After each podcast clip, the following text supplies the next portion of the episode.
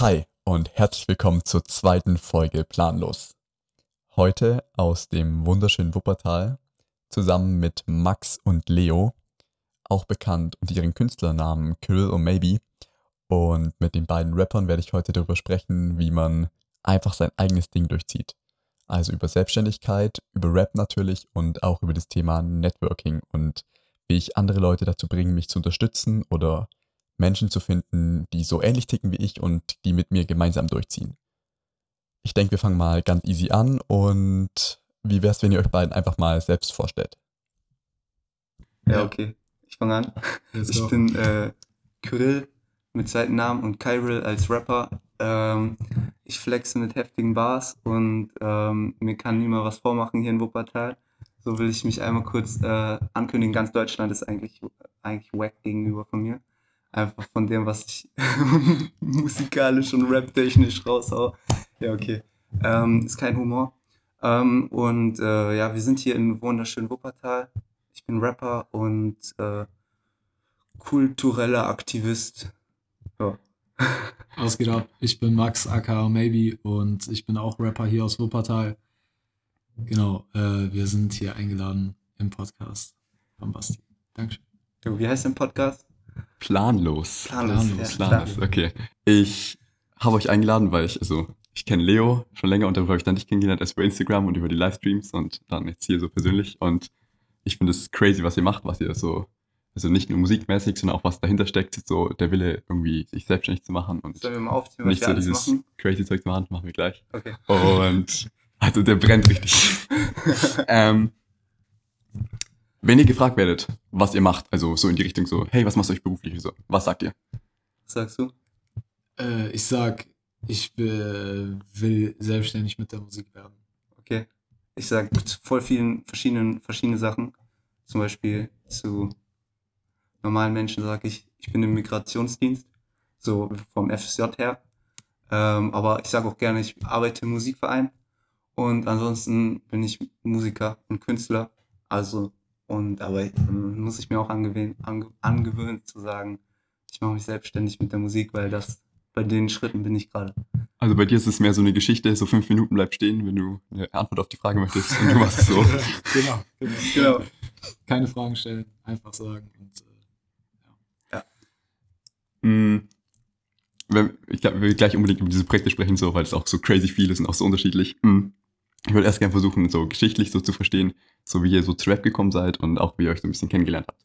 Habt ihr da so eine krasse Story, die ihr erzählen würdet? Also, wie, also, ich kenne viele, die Rap feiern und ich finde das auch cool und so, aber ich mache jetzt Also- keine eigene Musik. Wie kommt das? Wenn wir jetzt ganz weit ausschweifen würden, dann äh, wäre das auf jeden Fall zu dem Tag, wo ich mit YNH im äh, Cinemax war. Da war nämlich ein Auftritt von ihm äh, vom Borderline. Manche Wuppertaler werden das bestimmt kennen. Und äh, da war ich dort und habe Leonard kennengelernt. Also Leonard ist äh, zu, zu mir gekommen und ich glaube, ich kannte ihn auch schon durch äh, Battles, so vom Sehen her. Äh, da dachte ich mir auch schon, die Ecken kenne ich doch so aus Wuppertal. Und ähm, genau, dann kam das irgendwie zustande.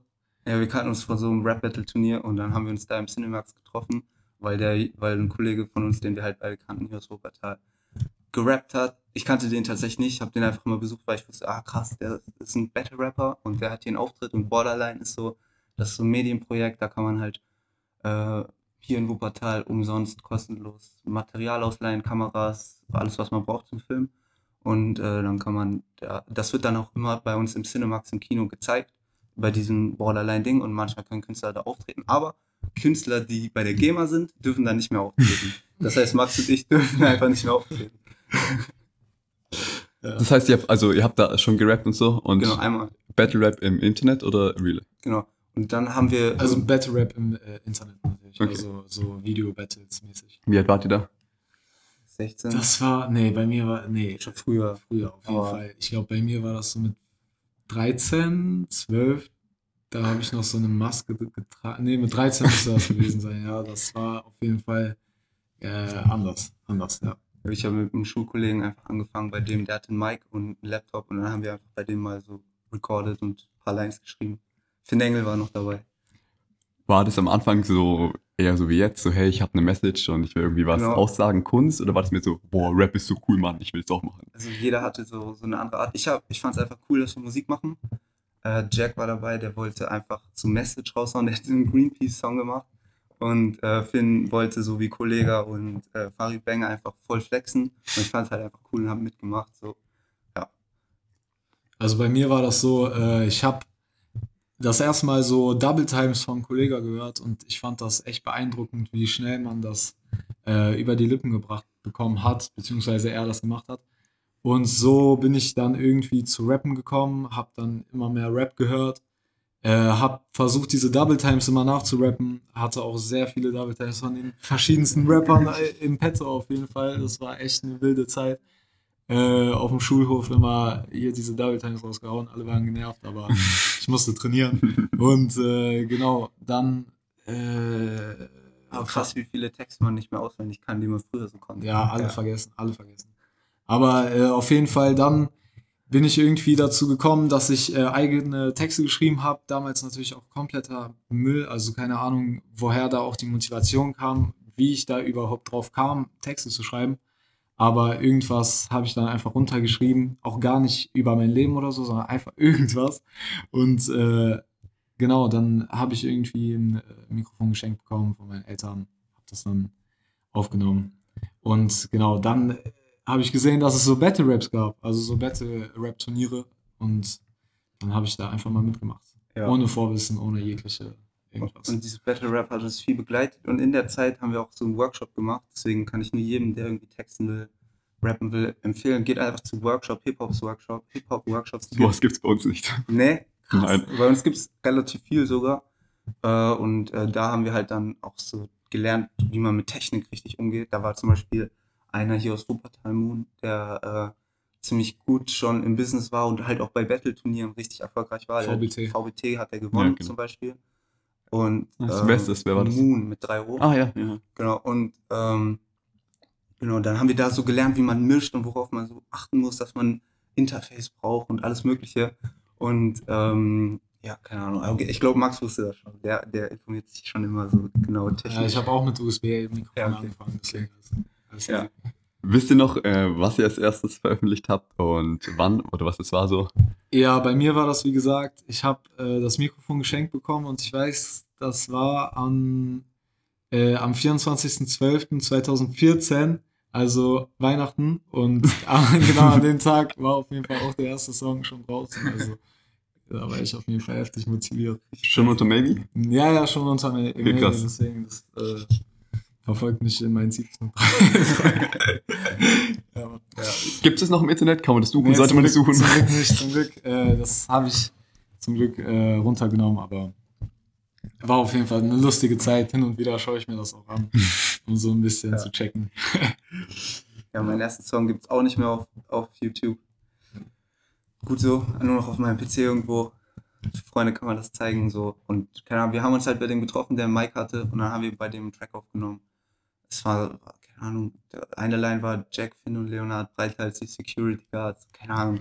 So irgendwie so, so rumgeflexe, dumm, auf kindisch. Und äh, das hat dann aber auch direkt die ganze Schule gesehen erstmal, weil man es auf YouTube gestellt hat und dann so drei, vier Monate erstmal wieder runter weil die Leute einem so Sprüche hinterhergerufen hat, die man selber gerappt hat. Damit musste man dann erstmal so umgehen. Heutzutage, wenn jetzt jemand irgendwie eine Zeile oder so vorrappt oder so, ist es auch gar nicht mehr so, dass das ist so, als wäre, als wäre es, als würde jemand sich lustig machen über einen, sondern weil man einfach selber sagt, jo, ich mach das ernst, dann, dann rappen die anderen das auch so ernst einem gegenüber. Und dann ist es wieder so appreciatend, also so wertschätzend, genau. Das ist wieder cool. Das hat sich geändert, ja. So, wenn, wenn ihr, wenn ihr jetzt ja gerade so die Geschichte erzählt habt, wollt ihr kurz ähm, so den aktuellen Standteil, also was sind so eure Projekte, was läuft gerade bei euch so? Liste, bam, bam, bam. Radio, 4, Radio 4.2. Wir machen den Bürgerfunk hier in Wuppertal. Da haben wir so einen Kontakt über das Rockprojekt bekommen, das Musikverein. Du schmeißt immer so mit Worten um dich und du setzt voraus, dass ihr die kennt, aber es ist nicht so. Erklär mal Das bitte. ist ein Musikverein, das Rockprojekt. Mhm. Da machen wir, machen wir viele Projekte. Da haben wir unser FSJ gemacht, da erzählen wir gleich was. Aber genau da haben wir den Kontakt zum Radio bekommen. Äh, Radio Wuppertal, Radio 4.2 nennen wir das. Radio 107.4 ist die Frequenz und Genau. äh, genau, äh, da äh, sorry, jetzt bin ich so eingegrätscht und mir fällt gar nicht ein, was ich sagen Okay. wollte, aber äh, ich wollte nur sagen, dass wir unbedingt sagen müssen, dass es der Bürgerfunk Habe ich schon gesagt. ist, aber nicht von uns. Genau, ist nicht von uns so. Vom, Das müssen wir unbedingt sagen. aber wir haben halt so ein, ja stimmt. Äh, wir haben aber so eine Show da drin und da packen wir dann immer die Songs aus von anderen Künstlern hier aus Wuppertal, die wir selber feiern, mit rein und quatschen über worüber wir Bock haben, über eigene Projekte, über politisches Geschehen, über die Rap-Kultur in Wuppertal, über Projekte, bla bla bla. Wie oft ist das? Also wöchentlich, monatlich? Am Anfang war es einmal im Monat, jetzt ist es zweimal im Monat. Und wie lang ist das immer? Äh, es war eine Stunde, jetzt ist es eine halbe Stunde. Nee, dreiviertel Stunde, sorry. Ja, manchmal eine halbe Stunde. Was los? Wie habt ihr verärgert? Wie bitte? Wen habt ihr verärgert? Äh, wir haben keinen verärgert, das äh, wurde einfach aus Zeitmanagement. Okay. Ja, es wurde so gesplittet, dass anstatt einmal im Monat zweimal im Monat ist. Genau. Ich warte, ich, also ich weiß, da sind noch ganz viele andere Genau, Sachen. äh, okay, das nächste ist, ähm, ah, ja, zum Beispiel der Livestream Real Rap. Das ist zum Beispiel ein Begriff, den wir im Battle Rap ganz oft gehört haben und dachten, jo, das hat man immer gesagt, wenn jemand was ernst meinte. Also in den, es gab immer WhatsApp-Gruppen oder Foren, bei, beim VBT gab es immer viele Foren. Und dann, um zu zeigen, ja, das meine ich gerade aber wirklich ernst, was ich sage, hat man immer Real Rap hingeschrieben. Das war Ja, ja, ja. Ganz cool. RR, genau, ganz cool so. Das war also so, so Codes und äh, das haben wir einfach als Titel für die Show genommen, weil wir dachten, jo, wir wollen diesen realen Rap auch äh, weitertragen und fortführen. Und äh, ganz, es war halt, wir haben halt Workshops gemacht in diesem Musikverein, äh, wo wir unser FSJ machen. Da haben wir halt selber Workshops für andere Jugendliche gemacht, haben da so ein Studio integriert in diesen Musikverein, wo einfach Jugendliche äh, rappen können und aufnehmen können. Und Also ich kann als Jugendliche zu euch kommen und sagen, hey, ich genau. möchte es irgendwie lernen und was aufnehmen und das macht ihr dann mit mir. Genau, Und dafür bekommt ihr Geld, weil es euer FSJ ist. genau, Taschengeld. FSJ Taschengeld kriegen wir dafür. Also nichts. Genau, also Es eigentlich ist, nicht. reicht, es reicht. Aber Okay. darauf kommen wir Ja. bestimmt gleich noch. Genau. Und, äh, genau. und dann äh, gab es halt Corona. Und dann haben wir gesagt, okay, fuck, wir müssen unser FSJ weiterführen. Wir haben keinen Plan, was wir sonst machen noch dieses, dieses Jahr. Und dann ähm, haben wir gesagt, ja, okay, machen wir die Workshops einfach live. So dass äh, in Livestreams können die Leute live kommentieren, Fragen stellen und so. Und so haben wir das einfach dann gelöst, so dass die Leute äh, live einfach ihre Fragen stellen können wir das live erklären können. Und im Livestream kann man noch seinen Bildschirm teilen. Und weil letzten Endes dieses Pro Aufnehmen, das Recorden am PC geschieht, kann man es halt auch direkt zeigen, die Schritte und halt direkt darüber reden. Genau. Das ist dann das Re-Rap. Genau, Genau. das ist auch äh, echt krass, dass es sozusagen aus diesem FSJ raus entstanden ist durch Corona, dass wir jetzt diese Online-Workshops anbieten. Aber gleichzeitig haben wir sozusagen jetzt einen neuen Träger, über welchen wir diese Workshops überhaupt anbieten. Und mit diesem Träger, also dem äh, Bund, äh, also Internationalen Bund Ja, und äh, jemand im Quartier, boah, Ja. diese Namen. Wer hat die erfunden? Egal. Äh, Miteinander im Miteinander Quartier. in Quartier. Was ist das? Sowas. Das sind, ähm, Es ist in Wichlinghausen. Das ist so ein Ort hier in Wuppertal, der total gefördert wird vom Staat, weil da halt ganz viele Kulturen auf einem Fleck leben, viele Flüchtlinge. Da ist zum Beispiel das We for You, das ist ein Zentrum, wo Flüchtlinge hingehen können. Da ist ein Fitnessstudio, da ist eine Bar, da ist ein Kicker, einfach so eine Begegnungsstätte für Jugendliche. Und solche Sachen versuchen die da zu integrieren. Und da ist auch so eine Beratungsstelle für die.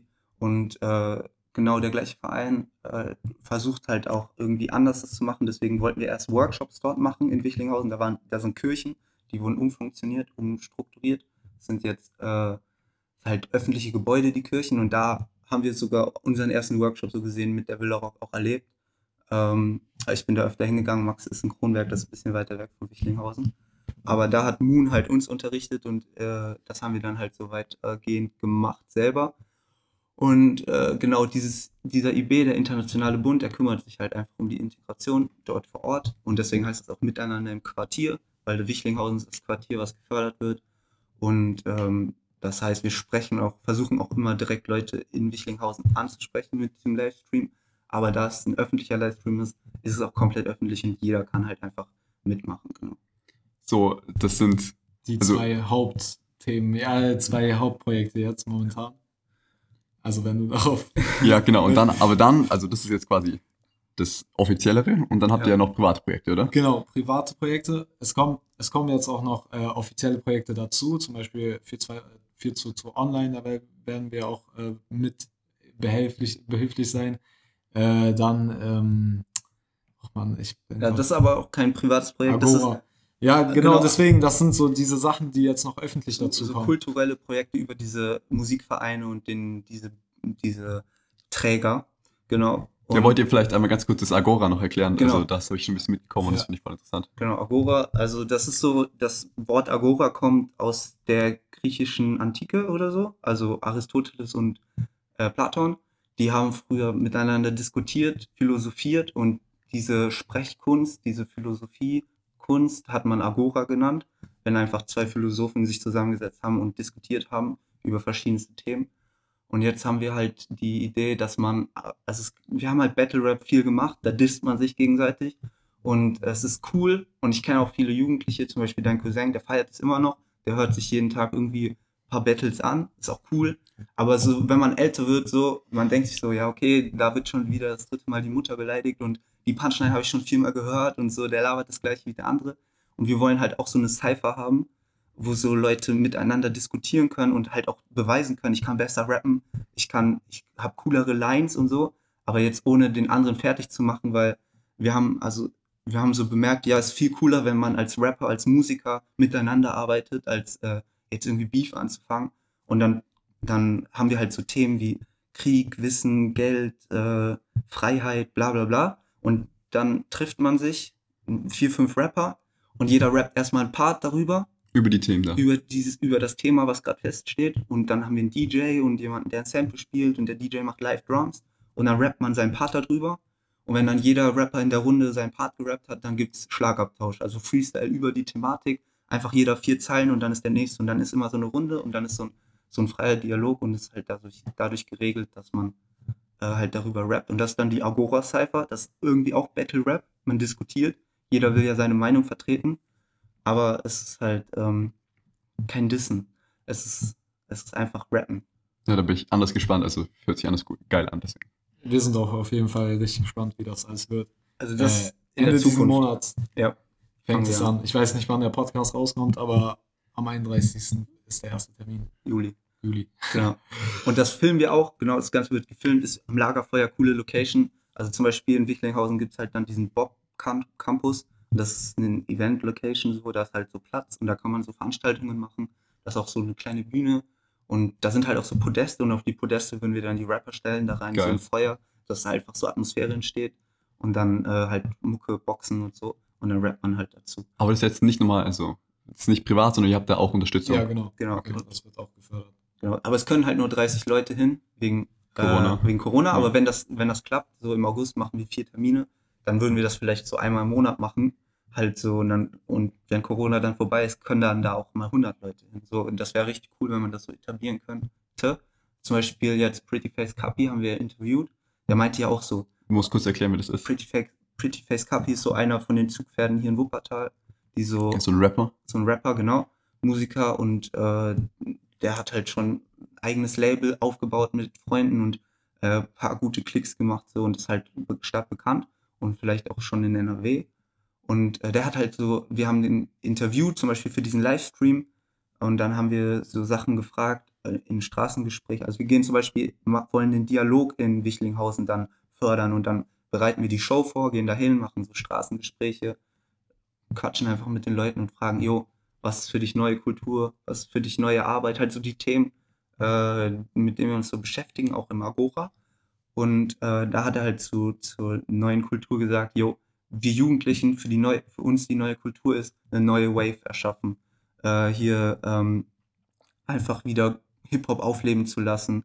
Und äh, ich, ich hoffe, das können wir zum Beispiel mit Agora machen, einfach wieder richtig Hip-Hop hier in, in Deutschland machen, weil Hip-Hop hat die ganze Welt inspiriert. Ist zwar in Amerika so entstanden, aber äh, alle feiern es, alle tanzen Breakdance, alle, alle lieben es und es ist einfach eine coole Kultur. Die Beats davon machen uns Jugendlichen Spaß. Und es ist hier im Moment das Zeitalter dafür und ich, ich freue mich auf das Event.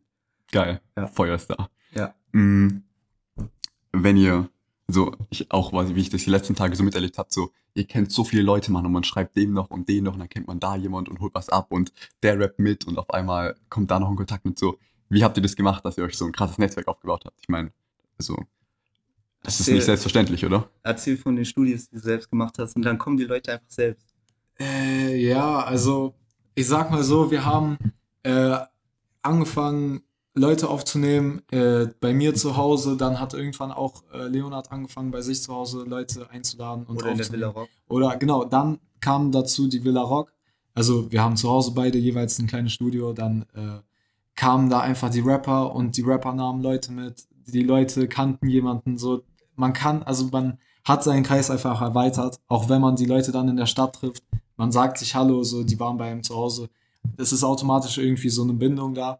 Äh, genau, dann haben wir bei äh, in der Villa Rock, also bei Kalle, auch ein Studio gehabt. Da sind Villa Rock Kalle erklären. ähm, da machen wir gerade unser FSJ. Das ist unsere Einsatzstelle sozusagen. Da ist das Büro drin und wir haben dort einen äh, Raum bekommen, wo wir auch unsere Musik sozusagen weitermachen können. Also sehr cool, auch von unserer FSJ-Stelle. Vielen Dank. So. Äh, genau, da kam auch wirklich sehr, also ich glaube, das war so unsere Höchstzeit. Also da kamen, glaube ich, so die meisten Leute hin. Insgesamt. Ja, vielleicht müssen wir erklären, dass wir halt da Workshops angeboten Genau. haben vor Corona Genau. Zum Thema Rap. zum Thema Rap, Hip-Hop Workshops. Und dann sind halt die ganzen Jugendlichen gekommen und haben sich das angeschaut, haben gesehen, ah, da kann ich recorden. Dann haben wir Genau. Privattermine gemacht. Genau, das war eigentlich so vorhergesehen für zwei, dreimal die Woche, aber am Ende war das so, dass uns die Hälfte der Leute noch privat gefragt hat, ob wir am Wochenende Zeit haben, einfach um aufzunehmen, um irgendwie Sessions zu machen, äh, einfach ihre Beats irgendwie äh, zu machen oder sonst was. Also war auf jeden Fall immer Arbeit da. Genau, also über diese ganzen Leute, die halt bei uns aufgenommen haben, würde ich sagen, haben wir so die eine Hälfte unseres Netzwerks aufgebaut und die äh, andere Hälfte über Kalle und seine Kontakte, weil Kalle ist, glaube ich, so, also ich kenne keinen, der für so viele Sachen und Au- Aufgaben und Projekte so viele äh, Namen in seinem Handy hat. Also es Ja. ist wirklich äh, heftig. Also Kalle ist wirklich, glaube ich, Kontaktmanager Nummer eins hier in Wuppertal. Und der hat uns so Auftritte gegeben. Das war auch voll wichtig. Also da haben wir ganz viele Bands kennengelernt auf den Auftritten. Und äh, der Schülerrock ist hier in Wuppertal was relativ Großes. So, ist mehr so für Jüngere. Aber da gehen halt trotzdem so 2000, 3000 Leute jedes Jahr hin mindestens. Crazy. Ja. und äh, ist dann immer schon Party, also so Abriss halt einfach. So manche Bands schaffen sogar Moshpits zu machen und dann, dann ist da halt Party. War halt früher Schüler-Rock-Festival, sehr viel Rock, aber seitdem Max und ich halt äh, da in der Villa Rock aktiv waren und se- selbst wenn wir nur da Workshops gemacht haben, war so klar, okay, auf, auf die Bühne muss wieder Rap. Es ist auch heftig, dass wir, glaub, war nicht wegen uns sogar die Hip-Hop-Bühne dann da? Genau, es gab zwei Jahre sogar extra eine Hip-Hop-Bühne, weil so viele Rapper da waren. Und dass Kalle sich gesagt hat, ah, das können wir nicht machen. Die Bands haben ihre Bühne und dann gibt es noch eine extra Hip-Hop-Bühne. Und dann war halt so der, der Flur drumherum, da waren dann alle Leute, die sich Hip-Hop angucken wollten. Und es war echt voll. Also wo wir zumindest aufgetreten Ja, sind. Das war Das cool. Zweite Jahr, glaube ich. Ja. Und wir haben uns, wir haben auch noch andere Studios besucht. Andere Leute Ja. hatten natürlich auch Studios, ha haben gerappt und die haben wir besucht. Und jetzt zum Beispiel vor Anfang vor Corona gab es so eine Gruppe, die hieß 42 Connect, die hat sich so ein bisschen aufgedröselt äh, durch WhatsApp-Gruppe. WhatsApp-Gruppe durch verschiedene Problematiken. Äh, aber ähm, äh, genau, da war, da waren halt 50 Rapper drin und die waren alle aus Wuppertal. Und das halt auch schon so heftig zu sehen, okay, so viele feiern das, so viele machen das. Auch, auch wenn die jetzt ah, viele nur für sich das machen und viele waren auch nur Produzenten und haben dann für andere das produziert, aber so viele leben dieses, dieses, dieses Hip-Hop produzieren und rappen. So, ich möchte ganz kurz zu den Workshops nochmal zurück. Ja. Wenn ihr sagt, ihr macht Workshops, also wenn es bei uns Workshops gibt, selbst so in die Richtung, die meisten sagen, Workshops sind wack, einfach weil es ein Workshop ist. Am besten noch von irgendwo einer sozialen Vereinigung. Das ist meistens scheiße. Wie habt ihr es geschafft, dass Leute zu euch gekommen sind? Also wir haben den Leuten einfach den Freiraum geboten, den sie brauchen, um kreativ äh, irgendwie was zu schaffen. So, äh, wenn Leute Texte hatten, dann haben wir gesagt, yo, dann lass uns jetzt an dem Beat arbeiten oder lass den Text irgendwie überarbeiten. Wenn die Leute gar nichts hatten, dann haben wir nachgehakt, worüber die überhaupt schreiben wollen, wollen die überhaupt rappen. Und wir haben halt jedem da, also das gegeben, was, was die sozusagen wollten, wenn die gesagt haben, ey, ich brauche nur Adlibs auf meinem Song, so, ich habe alles fertig, dann haben wir auch das gemacht. So. Ja. Sowas gab es halt auch. Also das ist auch so ein Prinzip von Kalle tatsächlich, vom Rockprojekt. Da können halt, also Rockprojekt ist nicht professionell, sondern einfach so, so die Schritte in die Richtung. Also der, das, der Musikverein begleitet junge Musiker äh, einfach, äh, um professionell zu werden und dann sagt er, ciao, hast du verstanden, wie es in der Szene ist. So gehen Auftritte, so machst du Bookings, so bla bla bla. Und ähm, das ist halt so, du kommst dahin als Jugendlicher und sagst dem Kalle, yo, ich hätte richtig Bock darauf, hast du eine Idee, wie wir das machen? Und der Verein profitiert natürlich auch daran immer, wenn junge Musiker und der sich Projekte und so Workshops ausdenken kann, weil dann wieder Träge und Fördertöpfe kommen, die sagen, ey, genau sowas wollen wir unterstützen. Hier, hier Verein hast du Geld. Und, ähm, und deswegen, und so sollten wir das dann auch machen. Oder beziehungsweise so haben wir das auch ganz intuitiv dann gemacht. Äh, dass, da kamen Musiker, äh, kamen Rapper und äh, wollten halt irgendwas machen. Wir haben auch viele eingeladen, die wussten dann erstmal nicht, was sie machen wollten. wollten. Da haben wir denen gesagt, schreib mal einfach einen Text und so. Dann haben wir die, denen das so gezeigt. Aber dann so irgendwann, als ich das so rumgesprochen habe, sind die Rapper einfach gekommen, hatten irgendwie ein Beat schon von YouTube, haben gesagt, ey Bro, ich habe mir einen Text ausgedacht, kann ich das hier einfach aufnehmen? Und manche Rapper, die auch schon voll professionell sind, ihre eigenen Studios hatten, haben einfach, unser, haben einfach das Studio da getestet, haben dort Skizzen gemacht. Und so. Das heißt, wenn ich jetzt sagen, ich würde das gerne abstrahieren und sagen, ich würde euer Konzept irgendwie klauen, Ja. aber mit was anderem Kannst als du. Rap. Das heißt, Ja, ihr habt Off-Mic gegeben. Ja. Yeah. War das auch so ein bisschen das Persönliche? Also, Äh, ja, es kam auf die Kunden, also auf die Leute an, die gekommen sind. Kunden ist immer ein schlechtes Wort, aber auf die, äh, ja, also wenn die, we- wenn man gemerkt hat, dass die Leute schon auf einer persön persönlicheren Ebene zu dir kommen äh, und nicht direkt mit, mit dem anfangen, was sie von dir erwarten, sondern einfach vielleicht mit Smalltalk irgendwie so, ne, dann versteht man sich auch ein bisschen anders in der Musik, dann äh, fühlt man einfach, versucht man einfach so ein bisschen zu fühlen, wie der andere sich äh, wohler fühlt. wir haben halt so einen Hafen gebildet und da konnten die so anlegen, sag ich mal, und einfach machen, was sie wollten. So. ihr habt gesagt, ihr habt mit Battle Rap angefangen und auch eher so voll hobbymäßig, 14 Jahre alt. So die ersten Tracks gibt's nicht mehr. Wann habt ihr entschieden, dass ihr Rap nicht nur so als Hobby machen wollt, sondern so volle Kanne durchziehen und das Ziel ist, das auch irgendwie hauptberuflich zu machen? wo ich die ersten Beats gebaut habe, da habe ich so gefühlt, okay, das ist voll das Sprachrohr. Und auch meine ersten Texte, die ich geschrieben habe, es war auch so, ist so fett Persönlichkeitsentwicklung einfach. Äh, was will ich wirklich rappen? Passt das zu mir? Fühle ich mich da richtig? Will ich das überhaupt sagen? So, bla bla bla. Also direkt von Anfang an. Ja, von Anfang an.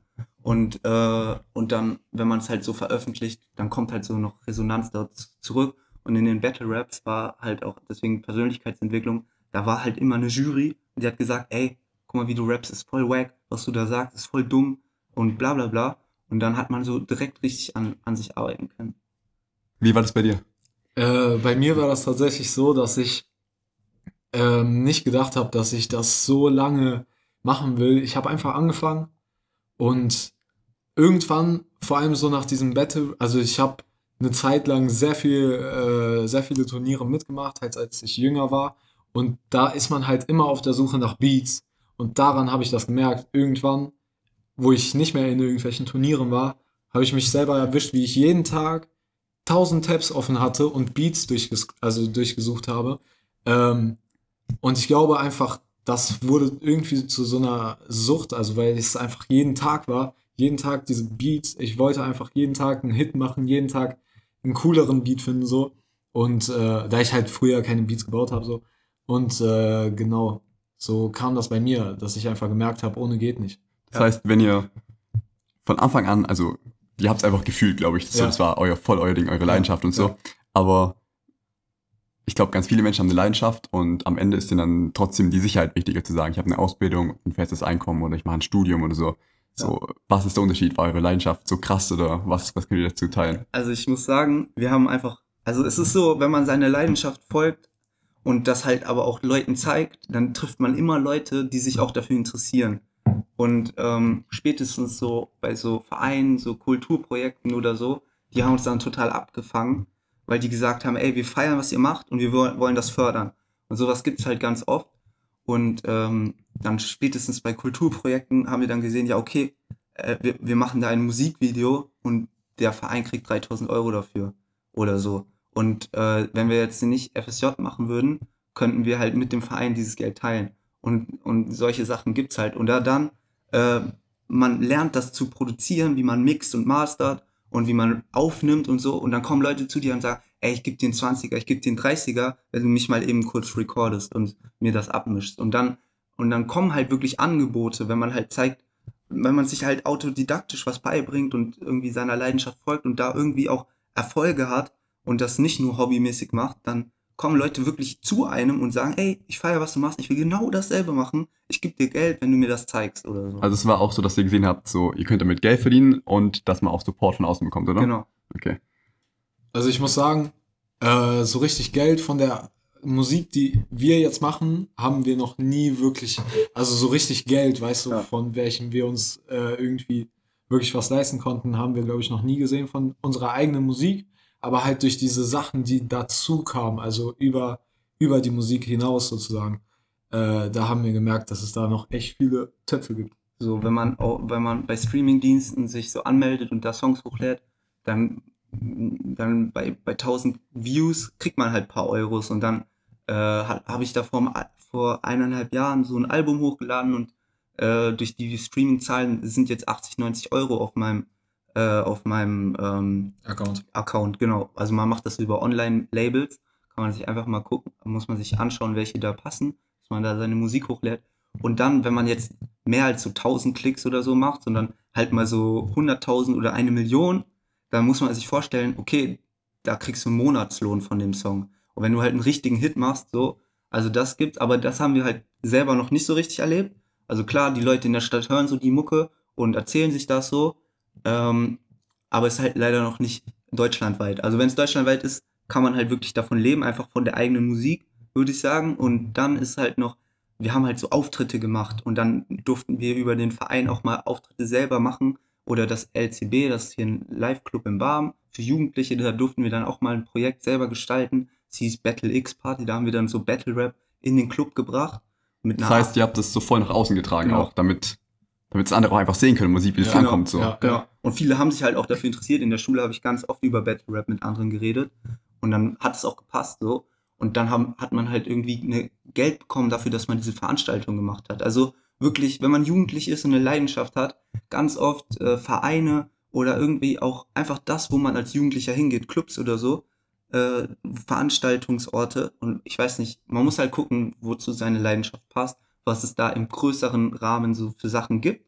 Und dann, und dann kann man halt Kooperationen machen, Projekte machen mit den, mit diesen Institutionen. Und dann kriegt man oft manchmal Geld oder vielleicht auch einfach nur die Mittel, wie Ja. zum Beispiel Technik. Oder äh, auf jeden Fall auch ein guter Tipp ist, äh, traut euch einfach was. Also wenn ihr irgendeine Leidenschaft habt und die wollt ihr nach außen tragen, dann geht zum Radio, geht zur Zeitung, fragt einfach, sagt, was ihr macht. Und ich äh, kann euch das nicht versprechen, aber es ist sehr wahrscheinlich, dass die Leute euch irgendwie äh, einbauen werden in die ihre Projekte. Ja. Oder zum Beispiel, wir, wir sollten mal Pressearbeit machen und äh, dann haben wir, sind wir zur Zeitung gegangen und haben gesagt, ey, habt ihr Bock, einen Artikel über uns zu schreiben? Die so, ja, okay, warum nicht? Passt gerade. So, haben nicht so viele in diesem Monat. Also klar, Zeitung, Radio und diese ganzen Pressesachen, die haben auch manchmal Zeiten, wo ganz viel News sind, dann kommt irgendwas Neues, was Kleines natürlich da nicht durch, aber es gibt auch wieder Zeiten, wo einfach nicht so viel News sind und da kann man einfach zuschlagen und äh, einfach Berichte über sich machen lassen. Das finde ich ein anders geilen Tipp. Wenn, ja, eigentlich übel geil. Also, Ja. das ist eine, ich glaube, es braucht viel Mut am Anfang, so wie du Ja, gesagt hast und ja. so, aber ich glaube, so kleine Schritten, so wie du gesagt hast, einfach so mein Zeitungsartikel und das selbst wenn der nur kurz ist oder so, Ja. ich glaube, das bringt schon super der, viel. der erste Schritt ist halt der schwierigste, weil wenn du einmal drin warst, kannst du nächstes Mal sagen, ihr kennt mich schon. So. Ja. Also es ist echt krass. Weil, weil ihr jetzt, wenn ihr sagt, okay, Rap all in, das ist mein Ding. Und weil ihr komplett die Hustler seid, schafft ihr das auch. Wie sieht euer Leben in fünf Jahren aus? Also beschreibt es mal so. Was, was fahrt ihr für ein Auto? Was habt ihr erreicht? Wo steht ihr im Leben? So, was ist das nächste Ziel vielleicht? Sag du. Okay, das, also wir haben ja zum Beispiel äh, ein, ein Workshop, eine, ein Interview gehabt mit Horst Wegner, der ist halt jemand, der, der schon wirklich von seiner Musik lebt, von, von Streaming, von Auftritten und Touren halt vor allem und Events. Und das ist halt so richtig wichtig als Künstler oder Musiker, dass du Events hast, dass du Auftritte hast und das Geld, was da entsteht, Entschuldigung, dann halt auf dich kommt und jetzt nicht über irgendein Kulturprojekt ist oder irgendein Festival, wo du einer von zehn Künstlern bist, sondern du bist der Künstler und dann gehört dir das Stadion, dann sind da 10.000 Leute wegen dir, dann gehört dir der Club und die Leute kommen wegen dir und bezahlen halt auch Geld für dich und das Geld kommt zu dir. Du musst dann zwar auch den Club bezahlen, aber wenn da jeder 10 Euro zahlt circa, was weiß ich, oder mehr, im Stadion zahlt man ja oft so 40, 50 Euro, muss man sich mal vorstellen, wie viel Geld das einfach am Ende ist. Also das Ziel, dass du direkt Geld bekommst für das, was du machst. Genau. Einfach, einfach zum Beispiel Mackes hat letztens ein, äh, ist ein Rapper von den Orsons, der hat letztens gesagt, äh, ich, ich schreibe Reime und krieg dafür Geld. Also so einfach dieses, das ist so das Ziel, dass, dass einfach meine Kunst so eine Anerkennung bekommt, dass ich sage, okay, ich, ich mache jetzt einen Feature-Part und krieg dafür 10.000 Euro von einem anderen Rapper. Oder ich, ich, ich schreibe jetzt ein Album und davon kann ich mir die nächsten zwei Jahre finanzieren. Also mit der Leidenschaft verdienen. Genau. Bei dir genauso? Genauso, ja. Okay. Ja. Das hat sich, also, ich weiß nicht, aber ich glaube so als, als Dad, wenn ich jetzt so hören würde, so meine zwei Söhne sitzen da und sagen so, Papa, in fünf Jahren bin ich Millionär oder sogar 35 Millionen auf dem Konto. Ja, mein Sohn, nicer Plan. Wie schaffst Ja. du das? Ja, also ich bin äh, Rapper. so, und dann würde ich glaube ich sagen, hier, bam, bam Ja, und in ja. Hals, Maul, geh Ja, arbeiten. ja, so. Was Ja. sagen eure Eltern dazu?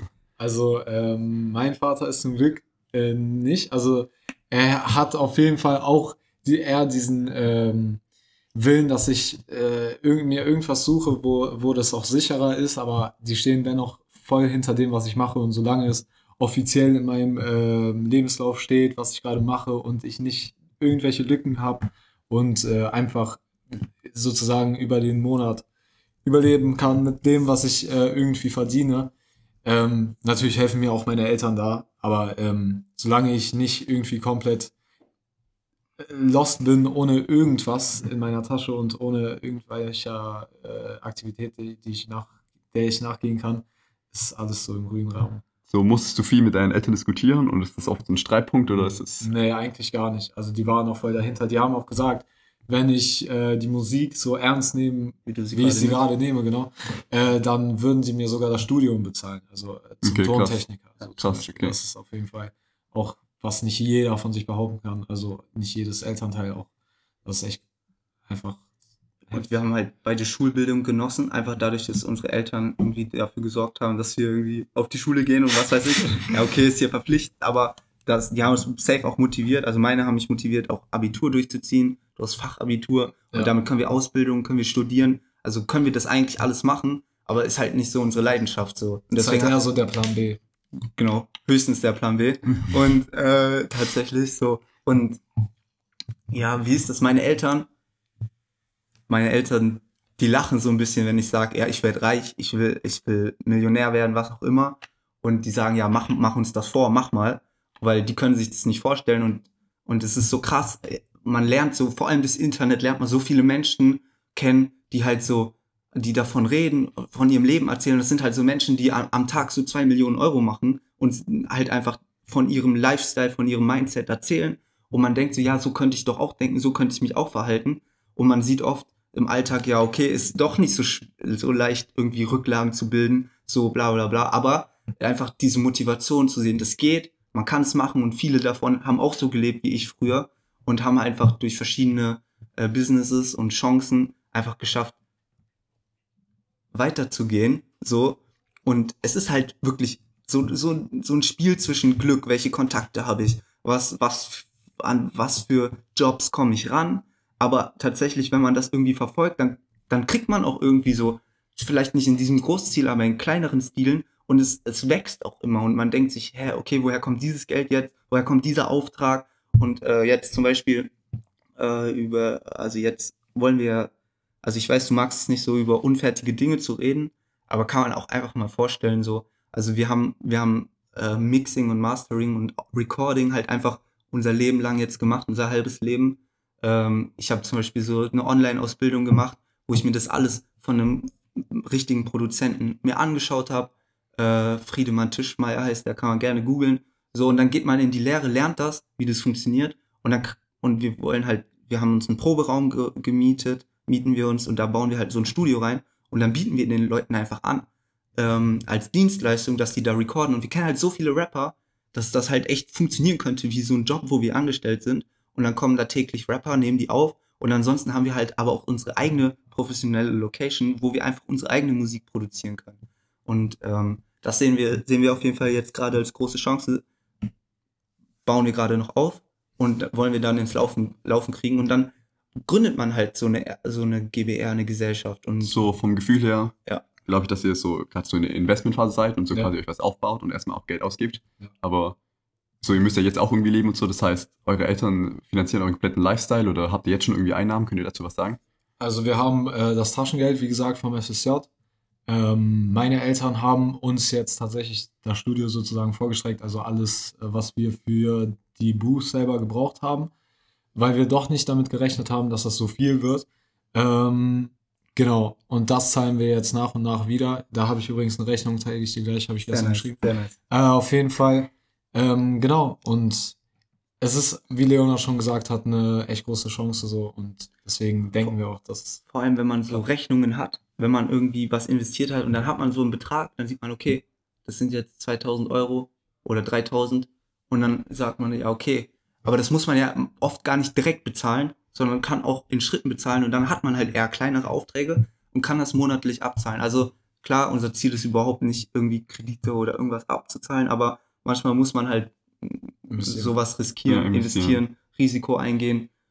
Und das, also ich, das waren Ich meine, nicht so wir große hätten, Beträge. wir hätten das auch ansparen können, aber da wir nicht gewusst haben, dass wir einfach dieses Jahr schon das Studio aufbauen wollen, hat keiner vorhergesehen. So, das war relativ, also es war nicht spontan, aber es war äh, doch schneller, als wir dachten irgendwie.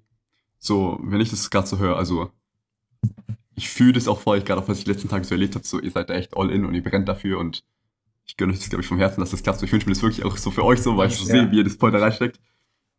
Danke. Gleichzeitig erlebe ich für mich, dass ich habe vielleicht auch Leidenschaften und so, die ich gerne ausprobieren würde, aber ich merke, dass ich da auch Angst davor habe. Nicht nur, dass ich nicht wirklich sagen kann, zum Beispiel, was ich mache, dass ich nicht einfach in seinem Satz sage, ich bin Informatiker, sondern dass ich das erstmal erklären muss. Das ist schon mal weird, so in sozialen Situationen. Aber vor allen Dingen auch, dass, dass ich nicht so die Sicherheit habe, dass ich wirklich am Ende damit krass Geld verdiene und kein Studium habe oder solche Sachen und so. So, wie geht euch das so gefühlsmäßig? Ihr redet gerade so voll mutig, Ja. so, Ja, wir ja. investieren und wir geben aus und so. Ist da auch manchmal Unsicherheit oder seid ihr so voll, nee, das klappt zu 100 Prozent? Also ich möchte jetzt da kurz das Beispiel Agora sagen. Also Agora ist jetzt ein Projekt, wo wir machen. Da arbeiten wir zum Beispiel mit jemandem zusammen. Da wissen wir nicht hundertprozentig, bezahlt ihr uns, labert die Real Talk, labert die Real Rap. Aber wir denken uns, das Projekt ist cool. Und im Notfall machen wir es für lau und haben ein cooles Event, wo wir halt nochmal Kontakte knüpfen oder halt einfach Hip-Hop aufleben lassen. Einfach nur für die, fürs Hip-Hop selbst das machen. Und wenn es dann nicht klappt, dann sagen, ja, mit dem Kontakt machen wir einfach nicht mehr weiter. Und dann denken wir uns andere Projekte aus, wo, wir- wo wir Geld machen können. Aber ist das nicht so dieses, also das ist ein Denken, wovor ich Angst habe, so auch Ja. so dieses Kindliche.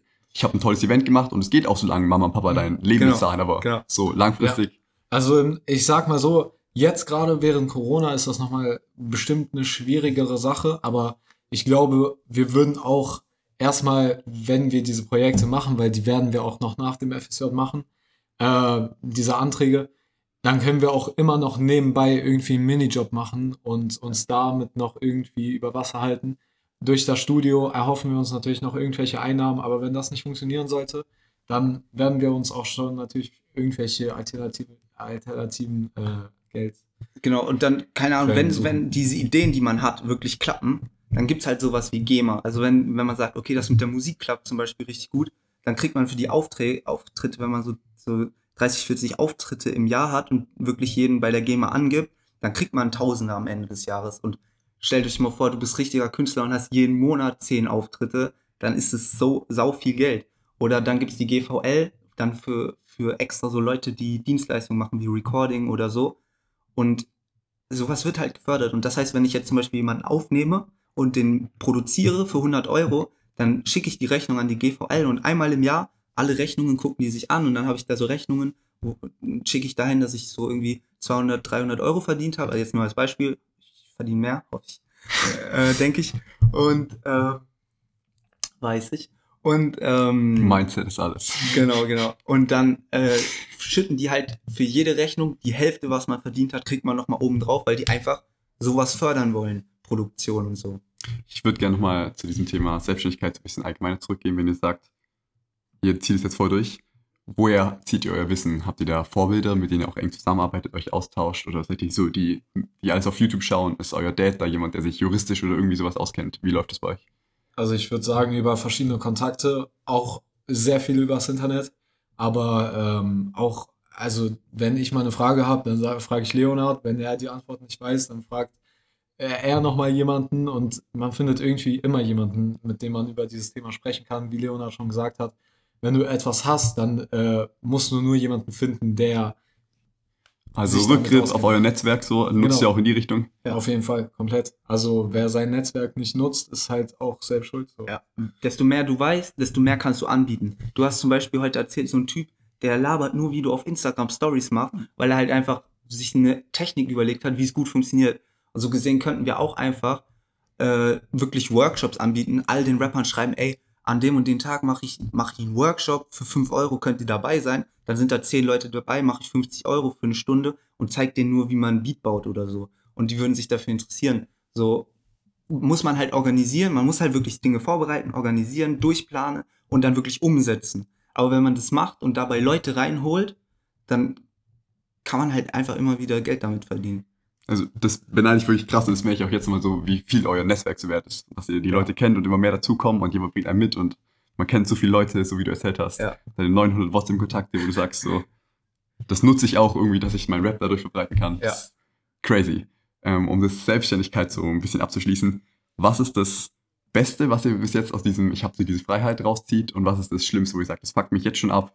So, vielleicht das Juristische, so, so in die, in die Richtung geht die Frage. einfach. Also was mich richtig abfuckt, ist so Sachen wie die Steuern, dass ich mich damit auseinandersetzen muss und so halt so einfach dieses ganze, dieses ganze rechtliche, bürokratische, dass man sich da auch wirklich dieses Planen und Vorbereiten, dass man sich da den Arsch hochsetzen muss, wirklich arbeiten muss, sich wirklich Dinge auseinandersetzen muss, lernen muss, wie funktioniert das jetzt, wie mache ich das richtig, dass ich am Ende da eine Rechnung bekomme oder am Ende eine Rechnung stellen kann und bla bla bla oder so Angebote schicken, dass man genommen wird oder so bei irgendeiner Sache. Da gibt es halt so tausende Sachen. Also Das bürokratisches. Das, das stresst halt, aber gehört halt irgendwie dazu. Es sind so zwei Ebenen. Das, was wirklich letzten Endes passiert in der echten Welt. Ja, wir hoffen einfach, dass wir irgendwie einen Steuerberater finden für uns, der das irgendwie gut machen kann.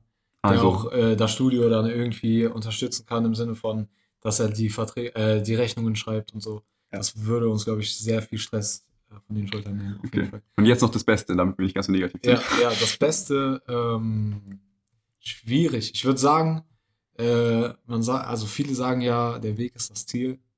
Deswegen finde ich jeden Tag, wo wir merken, dass wir weiterkommen, wo neue Projekte irgendwie entstehen oder fertig kommen, da äh, fa- fallen auch einem Steine vom Herzen so und äh, man ist einfach glücklich, dass man weiterkommt so, aber man sieht halt das Ziel noch nicht und das ist einfach schon einfach echt ein cooles Gefühl so, dass man weiß, man ist ganz Zeit irgendwie auf einer Reise.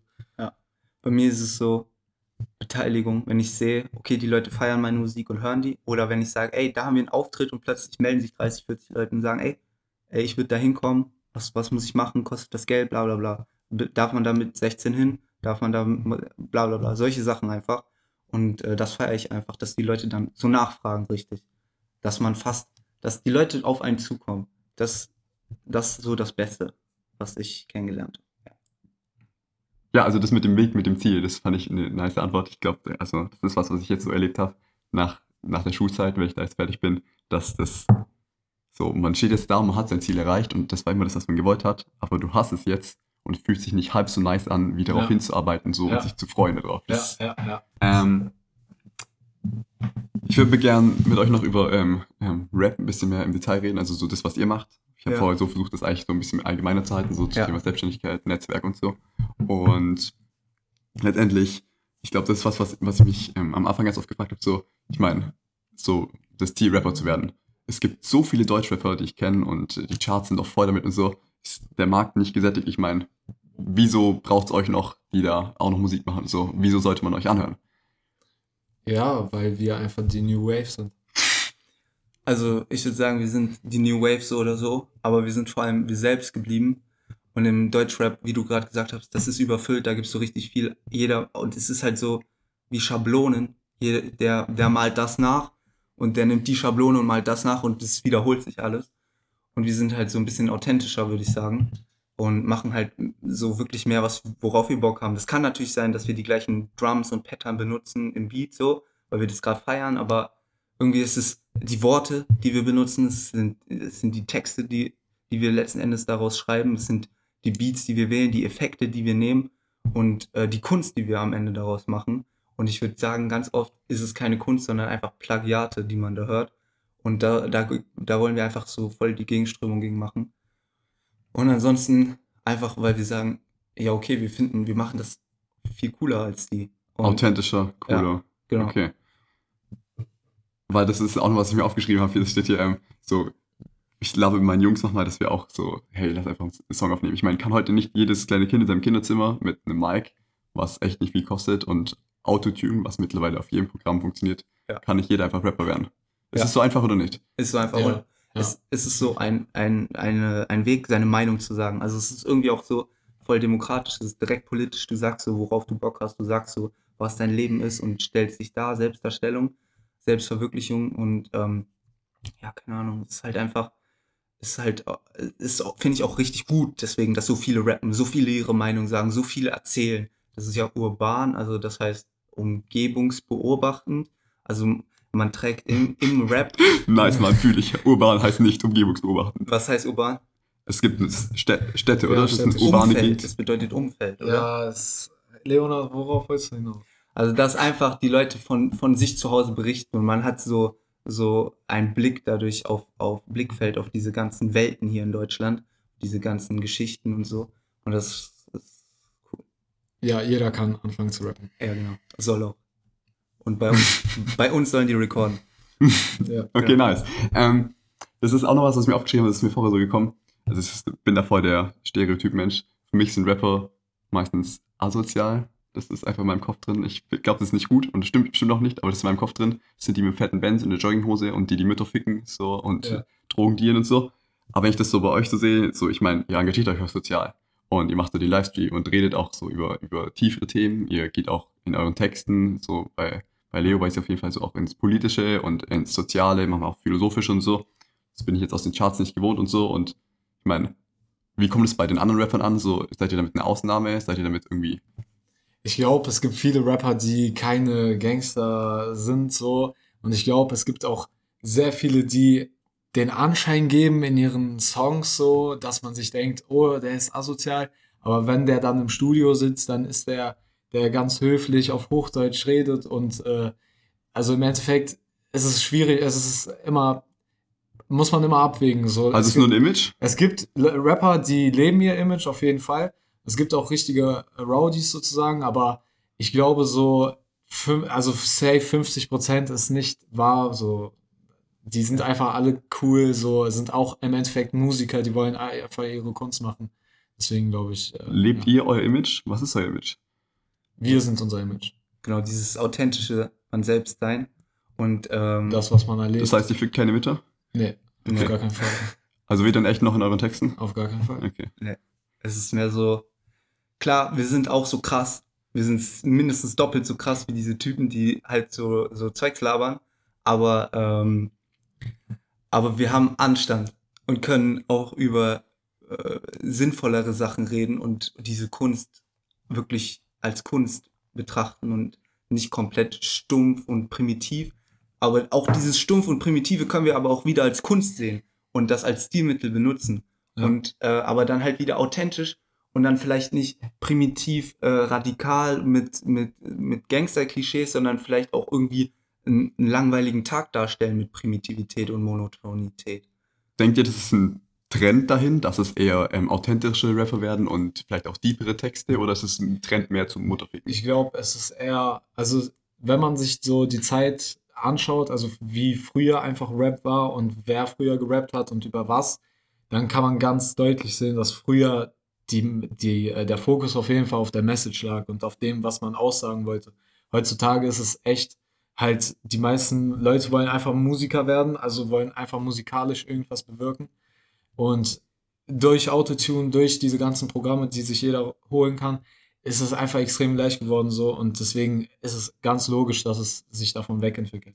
Und dieses, diese Anfänge vom Hip-Hop ist halt zu sagen, was beschäftigt mich, was stört mich, was regt mich auf, was, worüber will ich mich beschweren und das Geht ihr halt, da zurück zu diesem, zum Anfang? genau, Ja. also einfach zu sagen, was beschäftigt uns, was, was sind die- die Themen und selbst wenn das halt keine Gangster-Themen sind, selbst wenn wir nicht in der Bronx leben oder, oder im Ghetto, sondern halt so einen Alltag erleben, trotzdem bewegt das auch andere Leute, holt andere Leute ab und beschäftigt auch andere Leute, weil wir sind halt alle Menschen und erleben verschiedene ähnliche Situationen, aber jeder individuell und dann kann man so Aspekte austauschen in Zeilen, in Gefühlen der Musik und ja, also das ist auch das, was ich euch so zurückgeben kann. Das ist auch so das, warum ich das feiere. Also ich bin nicht der, der größte Rap-Fan, einfach weil ich mir oft so denke, so, hey, ich bin es nicht so, ich, ich fick keine Mütter und so, so, und ich glaube auch, so wie du es gesagt hast, ich glaube auch nicht, dass du das machst und ganz Tag Koks verdienst, äh, tägst, was du da alles machst und so. Deswegen finde ich es bei euch nicer, weil die Themen eher sind das, wo ich relaten kann. So, ja, das ist einfach, ja, ja. Ich glaube, so geht es vielen auch. Und wir kommen halt tatsächlich durch Rap in solche Kontakte, in solche Szenen rein. Das heißt, wir haben auch mal irgendwie eine Zeile über solche, solche Gangster-Sachen. Wir kriegen das mit durch Freunde oder so, aber wir versuchen irgendwie auch irgendwie darzustellen, dass wir es selber nicht sind, aber wir erleben das auch und beschäftigen uns auch damit. Genau. Ich habe, das was das mich wirklich interessiert, ähm, ich habe jetzt in den letzten Tagen ähm, bei dir bei einem Videodreh dabei sein dürfen, wegen so ein bisschen. Wir haben gefilmt im, ähm, im Park, glaube ich, und auf der Straße und so. Und dann habe ich einmal die Kamera gehalten und meinte so, ja, ich zoom raus und ähm, dann bist du vor der Kamera rumgesprungen und hast ähm, den Text ähm, dazu gesungen zu der Musik, die aus deinem Handy kam. Also der Song Ja. war da schon irgendwie fertig. Und ich fand das krass, weil ich, selbst wenn da jetzt nicht viele Menschen waren, ein paar sind schon vorbeigelaufen und ich weiß nicht, ob ich mich das getraut hätte, so vor der Kamera rumzuspringen und so. Ist euch das peinlich manchmal oder am Die Anfang Leute peinlich gewesen? nichts. Die Leute sagen nichts, wenn man das macht. So, außer du störst die gerade bei irgendwas. Ansonsten mach, lassen die dich einfach machen. Und wenn dir das einfach wichtig ist, weil du sagst, das ist die Location, die du jetzt haben willst, hier willst du das Video haben, dann ziehst du es halt einfach durch und dann ist dir einfach egal, was andere denken. Aber auch wenn die nichts sagen, ich meine auch eher so, so, die sehen dich ja. Das, das ist nicht ja. Komplett cringe, du springst früher- rum so, oh. Ja, ja, also safe. Bei mir ist das viel mehr der Fall, dass, dass ich mich davor schäme, irgendwie in der Öffentlichkeit, also vor allem, ey, zum Beispiel in der Stadt würde ich mir nicht trauen, einfach jetzt so für meinen Song irgendwie ein Video zu drehen, weil ich das auch cringe finde, einfach in der Stadt zu drehen. So, was ist das für eine Location? So, also, das ist, es hängt immer davon ab, wenn man schon sieht, okay, äh, das ist gerade voll die krasse Aussicht und äh, irgendwie, das ist einfach gerade wunderschön und dann rappt da jemand vor, dann würde dich das wahrscheinlich auch nicht wund- wundern. Aber wenn du jetzt einfach durch den Wald gehst und du hörst da, wie jemand rumspringt vor der Kamera und du denkst dir so, warum dreht er jetzt hier? Das sieht nicht mal cool aus, dann ist es auch wieder so ein bisschen, äh, ja, Fremdscham. Also ich, ich traue mich das persönlich nicht äh, in, der, in der Öffentlichkeit, aber wenn es ein paar Leute sehen, dann ist das auch nicht schlimm. Ist es bei euren Songs anders? Also ich habe ähm, die meisten Songs habe jetzt von euch angehört und manche Zeilen sind entweder extrem provokativ, also es geht auch schon so in diese Gangster-Richtung so, oder äh, manche finde ich sind glaube ich auch bewusst ein bisschen witzig, Ja. beziehungsweise so mit Absicht so besonders primitiv oder man macht besonders Ja. was, damit sich mit Absicht nicht reimt, sowas in die Richtung. Findet ihr das ähm, auch manchmal so, ich, du trägst nicht nur deine Idee nach, nach draußen, sondern auch was Provokantes? Habt ihr da manchmal Angst, Ja. dass das komisch aufgenommen wird oder sowas? Also ich denke, je, jemand, der sich darüber bewusst ist, dass es provokant ist, der macht sich auch schon so die Auswirkungen davon so im Klaren. Also wenn jetzt Leonard morgen mit Lines kommen würde, so die, sage ich jetzt mal, eine politische Meinung vertreten, die die Gesellschaft nicht feiert, dann würde auch Leonard wissen, dass er dafür keinen guten, keine gute Resonanz bekommt. Also man überlegt schon, was man sagen will, aber provokant kann, also provokant ist Rap einfach. Es ist so, du, du überlegst so, wenn ich die Zeile rappe, was ist, wenn der und die das hören? Genau, ja, genau. Und äh, dann überlegst du auch dreimal, wie formuliere ich das jetzt, wie sage ich das? Das ist so, wie wenn du jedes Mal einen Brief an die Öffentlichkeit schreibst. Jedes Mal äh, hast du alle deine Freunde, alle deine Kontakte hast du im Kopf. Und ich denke auch oft so beim Texte schreiben, ja, okay, diesen Text könnte ich in den und den Kreisen da und dafür benutzen auch. Ja. Um zu überzeugen oder irgendwie so. Wenn wir zu dem Gangster-Ding nochmal zurückkommen können, also die meisten, keine Ahnung, Rapper, so Kollega oder so, wenn ich mir das vorstelle, die gehen ja auch komplett pumpen und auch hier in den Videos, man, man, man flex Bitches, man oberkörperfrei und man fährt fette Autos.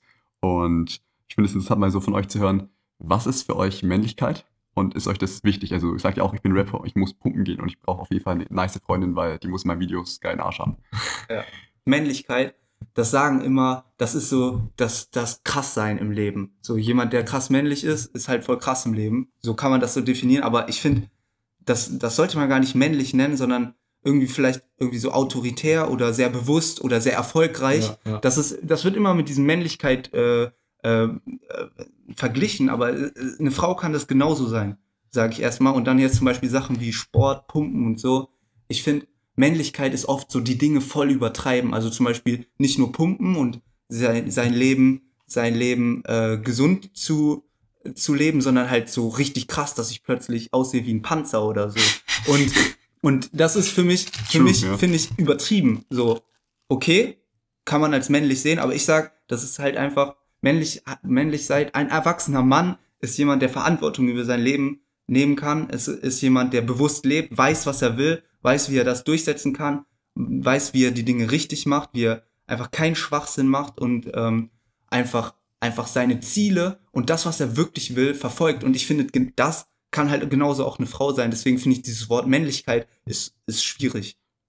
Krass reflektierte Antwort, also äh, auch wahrscheinlich wieder Vorurteil, aber ich glaube, ich hätte mir vorgestellt, dass bei euch eher in die andere Richtung geht und so. Also ehrlich überrascht, das ist so reflektiert, ist mega geil. Ja. Ähm, ich glaube, keine Ahnung, das ist so eine, das ist so eine offensichtliche Frage, aber das Interessanteste daran ist, glaube ich, was, wie die Leute sie beantworten, gar nicht, was sie sagen. Und das ist, ähm, seid ihr glücklich? Ja. Statement, Fact, Ende. Also zum Beispiel, wie Max es gerade gesagt hat, dieser Weg ist das Ziel und das, das wird immer mehr bestätigt. Immer mehr bestätigt. So, wir gehen unseren Weg und landen immer bei den Zielen dabei. Wir, wir kriegen immer kleine Ziele, kleine Erfolge und dann ist man einfach glücklich. Ja, und ich glaube, man kann auch äh, glücklich, also ich glaube, jeder ist im Leben glücklich einfach zu bestimmten Zeitpunk äh, Zeitpunkten, weil alles in Wellen kommt und geht. Und äh, deswegen hättest du mich vielleicht gestern gefragt, hätte ich Nein gesagt. So, es ist, es ist äh, heftig. Aber jetzt gerade in dem Moment bin ich richtig glücklich. Heute ja. ist ein schöner Abend, vielleicht die Leute, die auf uns warten, die vielleicht ein bisschen ja, abgefuckt, deswegen. aber wir, wir reden gerade über unsere Leidenschaft, sind wir selbst und das, das sehe ich so auch psychologisch, ganz psychologisch bin ich der Meinung, wer darauf klarkommt, wer er selbst ist, wer er selbst sein kann, der ist glücklich. Und dann, also Leute, die depressiv sind, die sind entweder nicht sie selbst, verstellen sich die ganze Zeit oder ähm, kommen nicht darauf klar oder wissen, wie sie sie selbst wären, aber erlauben sich das noch nicht so richtig. Und das ist so diese Arbeit mit sich selbst zu erkennen, wer ich selbst bin. Und wenn man das schafft, dann zu sein, dann ist man glücklich. Wenn man sieht, okay, das, was ich bin, so kann ich sein, so darf ich sein, ohne dass mich jemand einschränkt, dafür kann ich einstehen, das kann ich durchsetzen, dann kriegt man Erfolge, die einem selbst gut tun. Einfach sein. Einfach sein, ja. Wo ist dann der Platz für Verbesserung? Also sollte ich doch, wie kann ich einfach sein, auch mit meinen Fehlern und mich trotzdem verbessern? Zum Beispiel merken, oh, das hat mir jetzt nicht gefallen oder da, da habe ich mich noch nicht richtig gefühlt oder das hat nicht gut funktioniert. Ja, einfach wo du siehst, wo deine Fehler, also wenn du siehst, wo deine Fehler sind, dann der, der Mensch ist jemand, der mag es nicht äh, selber an sich Fehler zu sehen und du wirst irgendwas dran tun, ob du es jetzt unterbewusst oder bewusst machst. Es gibt Menschen, die ignorieren ihre Fehler und es gibt Menschen, die arbeiten dran. Und diese Leute, wo ich gesagt habe, okay, das ist so krass, die waren auch so wie wir und jetzt sind die Millionäre und so, die predigen halt genau das, zu sagen, ja, was sind denn meine Fehler? Wo, wo ist denn das Geld? Wo, wo landet das denn? Warum kann ich das nicht zurücklegen? Wo bin ich nicht bewusst genug? So, Ja. dass man genau daran dann arbeitet. Und es ist, es ist Arbeit, es ist Training. Genau. Ähm, eigentlich jetzt so Richtung eigentlich mehr wie die letzte Frage. Wenn ihr auch, ich, ich weiß, dass ihr am Anfang steht, aber wenn ihr einen Tipp hättet für, für Leute, die auch Bock haben, ihre, ihre Leidenschaft zu folgen oder keine Ahnung, irgendwie sich selbstständig zu machen, für Musik aber auch ganz allgemein, so was würdet ihr mitgeben? So, keine Ahnung, wenn, wenn ich euch jetzt erzähle, ich habe Bock, was aufzuziehen, so, Jungs, gib mir mal einen Tipp, ich brauche Hilfe. Trau dich. Also echt, also ich glaube, man könnte jetzt, also Leonard könnte jetzt hier PDFs rausholen, 30 Seiten vorlesen, was du, wo du dich anmelden kannst, was du machen kannst. Aber erster Schritt trauen, auf die Leute zugehen, zeigen, was du machst, versuch Leute zu finden, die du von der Idee überzeugst äh, und desto mehr Leute hinter deiner Idee stehen, desto leichter ist es auch mit der Idee hochzukommen. Es ist einfach so. Also wir äh, versucht dir nicht irgendwie äh, eine Firma alleine aufzubauen. Versuch so viele Leute wie möglich drauf äh, dran, äh, rein einzuweihen, vielleicht sogar deine Eltern davon zu begeistern und einfach, du wirst sehen, dass dir viele Leute helfen wollen, auch von denen du es vielleicht nicht erwartest, einfach weil die, die, die Ideen so cool finden. Und ich rede so schnell, weil ich, wir uns echt. Äh, Weil, äh, wenn du begeistert bist, kannst du auch andere Leute dafür begeistern. Das verspreche ich dir mit meinem ganzen Hab und Gut. Äh, wenn du da, Nichts, 5 Euro. wenn du, wenn du was, wenn du wirklich für etwas brennst, dann gibt's dafür Gründe und diese Gründe sind einfach Wirklichkeit. Und dieser, dieser, dieser beste Tipp ist, trau dich oder just do it, do it. Ja. Kennt ihr diesen Typen, der da so rumsteht und schreit, do it, do it? Es ist so dumm, es ist so der behindertste Tipp, einfach zu sagen, mach es einfach, tu es einfach. Man denkt sich so, ey, du Spaß, wie hilft mir das jetzt? Aber letzten Endes die Wege und die Ziele oder wie man das letzten Endes umsetzt, man weiß es. Man traut sich nur oft nicht oder ist zu faul, es zu machen. Aber man muss es einfach tun. Man muss es tun, das, was man im Kopf hat. Und, wenn, und dann funktioniert es und entweder funktioniert es oder nicht. Und wenn nicht, denkt man sich was anderes aus. Plan B. Ja. Okay, fühle ich anders. Finde ich geil. Auch weil du es nochmal so gesagt hast mit dem so, das ist kein Tipp, Hals Maul. So, Ja. glaube ich, geht ganz vielen so, aber es ist halt so. Ja. Mach's einfach. Ja, ja, Ja. ja, ist einfach so.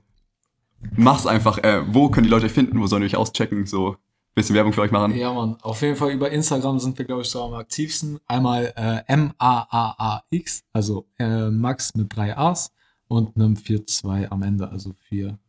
Die Wupp, äh, Wuppertal Postleitzahl? Genau. Okay. genau ja. Äh, ich glaube sogar von ganz NRW. 4-2. Ach, keine ja, Ahnung. scheiß drauf. Und bei mir ist es T-O-T-C-Y-R-I-L-L. Und auf YouTube Also Tod Kirill. und auf YouTube äh, bei ihm Maybe Rap, Maybe wie auf Englisch und dann Rap.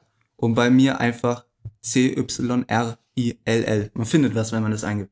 Okay, wild. Ich packe auch eure Links irgendwo da unten rein Ja. und dann finden wir euch. Und bitte pack, du hast es ja bei dir schon. Ach bei ja, Spotify auch. Spotify, genau. okay, ich tu, ich tu alles rein. Ja, 20 Links, ja. alles Mach so. Feature. Du kannst auch bestimmt bei Spotify so Features. Safe. Ja, Schau nice, nice. Und dann äh, kannst du, ah, hier, pack dieses, dieses, das, was wir mit Horst Wegener erarbeitet haben. Hast du ja den Text. Stimmt, Mann. Das ist so ein Den- PDF zum Thema den Selbstständigkeit, ein packst du durchstarten. Ja, mach ich. Sehr nice. Okay, Genau. nice, Mann. Ich feiere es anders, dass ihr euch Zeit genommen habt. Vielen Dank. Ich habe sehr viel Spaß gehabt. Vielen Dank. Ich hatte auch Spaß. Nice. Okay. Danke, Jungs. Danke. Kein Problem. Ich danke. Ciao.